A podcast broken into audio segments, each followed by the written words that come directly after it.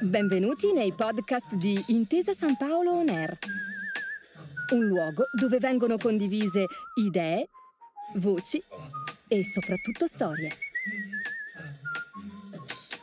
Buon ascolto. La premessa è d'obbligo, potrebbe essere superflua, ma non è dannosa, quindi partiamo da qui. Tracciare il profilo dell'abitante medio di una nazione è cimento che fa acqua da tutte le parti. Sareste veramente in grado di definire l'italiano medio pur concedendovi slalom fra generalissimi caratteri e consumati luoghi comuni? Io no. Lo stesso vale per lo spagnolo medio, il francese medio e via elencando. Vale ancora di più per quel paese continente che si chiama Stati Uniti d'America. Fra un avvocato milanese e un disoccupato calabrese vi sono tante, tante differenze in meno di quelle che iscrivono a mondi diversi un professional dell'Upper East Side di New York e un venditore porta a porta del Wyoming. L'ho imparato in anni vissuti a Manhattan. Ciò premesso, naturalmente, nonostante non esista, partiamo dall'americano medio. Come si informa? Cosa ascolta? Legge? Vede? Angoli d'America. Mi chiamo Dario La Ruffa, faccio il giornalista da un bel mucchio d'anni, siamo su Intesa San Paolo On Air. Se il nostro è un americano medio conservatore, sa bene cosa fare, almeno davanti al televisore. Siamo nell'era dei nuovi media, ma la TV in America sopravvive e come perde colpi, ma sopravvive. La guardano ogni giorno 8 americani su 10, meno che in Italia. La metà fra loro via cavo o satellite o conforme su richiesta, on demand. In media hanno più di 55 anni, sono maschi più che femmine e fissano lo schermo per almeno tre ore al giorno. Le reti via cavo sono quelle preferite per l'informazione. Il nostro americano conservatore medio alimenta la propria dieta mediatica principalmente su un ampio accesso a canali come Fox News e Newsmax, con qualche traccia di ABC, grazie a George Stephanopoulos, unico conduttore TV non esplicitamente di destra che fu accettato dall'ex presidente Donald Trump sull'Air Force One per una esclusiva preelettorale. Era l'autunno del 2019. Un conservatore non esagerato segue su Fox lo show di Brett Bayer, un ultra trampiano non perde una battuta dei conduttori Tucker Carlson o Sean Hannity. In grande crescita Newsmax che si presenta come canale emergente ed è raggiungibile anche senza abbonamenti cable o satellitari. Non è chiaro dove sia finito il nucleo di spettatori che seguiva su Fox l'autorevole Chris Wallace dopo che quest'ultimo è volato verso lo streaming della CNN. Se il nostro esistente inesistente americano medio è invece un progressista, ha come punti di riferimento CNN e MSNBC con sprazzi di CBS, ABC News e NBC News molto seguiti Rachel Maddow ogni sera alle 9 su MSNBC e Don Lemon alle 10 su CNN. Da notare che dall'estate 2022 la proprietà di CNN da Atlanta ha dato indicazione editoriale di maggiore centralità politica, per così dire. Altri due show da tenere d'occhio per capire questi americani, la bravissima Irene Barnett che macina l'attualità con Out Front, vuol dire qui davanti, e sempre su CNN Brian Stelter con Reliable Sources, vuol dire fonti attendibili, che offre analisi e ragionamenti sul mondo dell'informazione. Difficile capire dove si siano ridistribuiti i fedelissimi del programma di prima serata di Chris Cuomo, vittima degli errori suoi e di suo fratello Andrew, ex governatore democratico dello Stato di New York. Chi, per passione o dovere, segue l'universo Twitter non perde Meet the Press, che questo mare scandaglia la domenica mattina su NBC, conduce Chuck Todd. Esistono anche gli indipendenti in America, per capire questa fetta di elettorato si può calibrare quello che seguono i progressisti. Gli indipendenti guardano meno CNN e MSNBC e molto più ABC News, Stephanopoulos, e NBC News, Chuck Todd, oltre che immancabile 60 Minutes su CBS News. Ascoltiamo a questo punto eh, quattro schede quotidiane di dieta mediatica, le scelte di quattro persone diverse fra loro che hanno come tratti in comune l'America e l'Italia. Stefania Spatti è una giovane reporter e conduttrice televisiva, vive a Brooklyn e segue da Wall Street soprattutto, ma non unicamente, le vicende dell'economia e della finanza mondiali. Lo fa per il ramo italiano di CNBC, canale finanziario internazionale. Cosa legge, cosa ascolta, cosa vede al di là degli obblighi del mestiere. A parte tutto quello che eh, leggo e seguo per questioni di lavoro, eh, diciamo nel tempo libero preferisco dedicarmi a tutt'altro, ehm, come per esempio a ehm, magazine che si chiamano The Atlantic e Harper's Magazine, che peraltro preferisco rispetto al blasonato eh, New Yorker. Harper's Magazine è anche curioso perché pubblica proprio all'inizio della rivista un indice con delle ehm, informazioni curiose come per esempio eh, la percentuale di repubblicani sotto i 50 anni che pensa che il femminismo ha fatto più male che bene, ecco quella percentuale pari al 57%. C'è poi l'APAMS Quarterly che è una rivista ehm, molto interessante eh, pubblicata appunto su base trimestrale e ogni volta dedicata a un argomento, per esempio epidemia, paura, amicizia, scandali, tecnologia. Ecco, praticamente spazia eh, su quel tema prendendo in considerazione artisti, scrittori e non solo dai tempi pre-Cristo ai giorni nostri. Ed è interessante vedere come nel corso dei secoli eh, certi temi appunto siano stati affrontati nella letteratura, nell'arte, nel teatro eh, e così via. Quanto ai podcast, mi piace ascoltare Sway di Cara Swisher che viene definita qui la giornalista più temuta nella Silicon Valley. Uh, sto ascoltando con ritardo rispetto alla sua uh, messa in onda The History of American Slavery perché questo argomento mi piace tantissimo e questo mi porta ai diciamo temi ehm, affrontati quest'estate in spiaggia. Eh, consiglio vivamente un libro di Clint Smith chiamato How the World is Past ed è un viaggio interessantissimo mh, appunto attraverso la storia della schiavitù dalla piantagione di Monticello di Thomas Jefferson fino alla prigione di Angola aberrante in Arizona eh, fino al villaggio di Seneca in quello che oggi è eh, Central Park, che era sostanzialmente una comunità eh, molto fervida, principalmente afroamericana, che di fatto fu cacciata da lì per appunto costruire il parco tanto amato dai newyorkesi e non solo. Uh, concludo con un altro libro che mh, quest'estate mi ha veramente eh, colpito, Indian Givers e spiega sostanzialmente come i nativi americani hanno letteralmente trasformato il mondo e scoprirete anche la dieta mediterranea e la nostra cucina italiana. Seguiamo il eh, suggerimento di eh, Stefania e scopriremo cosa noi si debba ai nativi d'America per la nostra alimentazione e quanti fra i suoi prodotti di base ci abbiano regalato.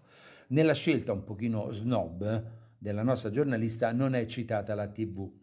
Vi sono invece prestigiosi mensili con ampie sezioni online e offerta di podcast, The Atlantic, Harper's Magazine e in aggiunta la storica varietà di punti di vista di LFM Quarterly.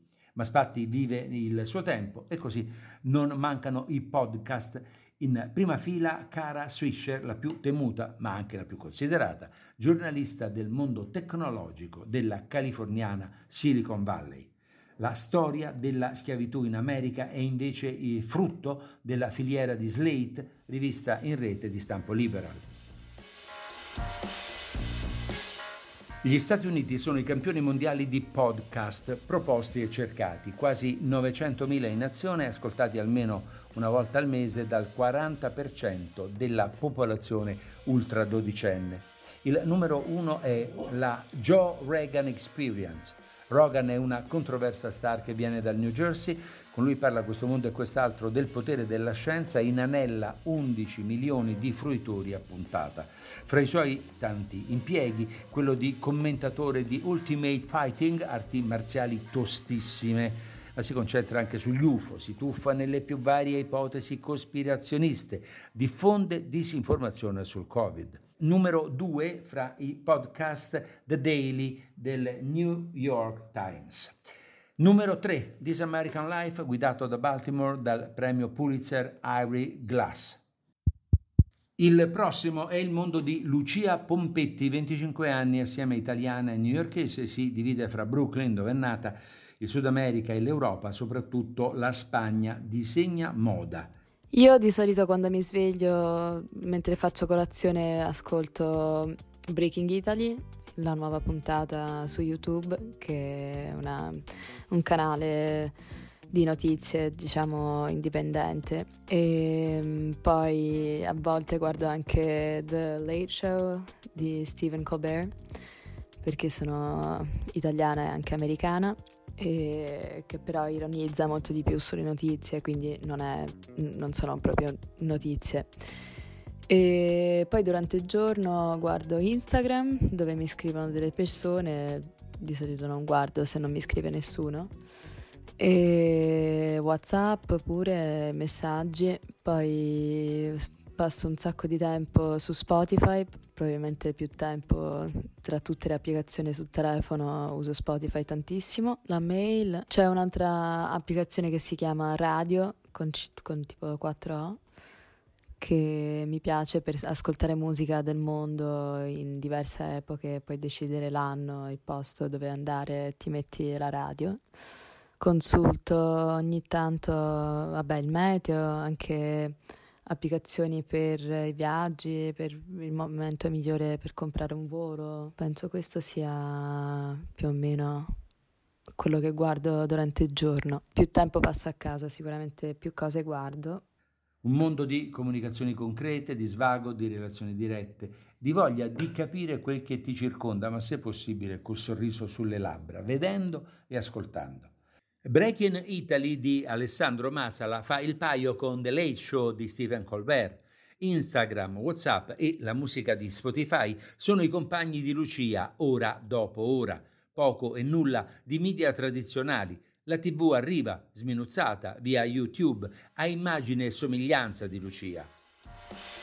Fermiamoci un poco sui social media che trainano più informazioni. I social sono settore assai instabile ma decisivo. Dopo la chiusura su Twitter del profilo di Donald Trump, una serie di fedelissimi dell'ex presidente si è ristabilita su profili nel nuovo social di Trump, The Truth, la verità, che in generale stenta a decollare soprattutto economicamente, ma raccoglie tutta la base trampiana più estrema. È curioso come alcune ricerche indichino che i conservatori trascorrono molto tempo su Facebook, ormai più di quanto facciano i 30-40 anni con forte base educativa.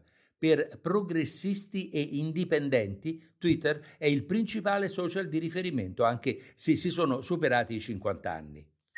È il momento di dare la parola a Stefano Albertini, l'equivalente di un professore ordinario se insegnasse in Italia. Insegna all'Università di New York, NYU, letteratura e storia italiana. Vivo tra l'Italia e gli Stati Uniti e quindi la mia dieta mediatica cambia un po' come la mia dieta alimentare a seconda del posto in cui sono.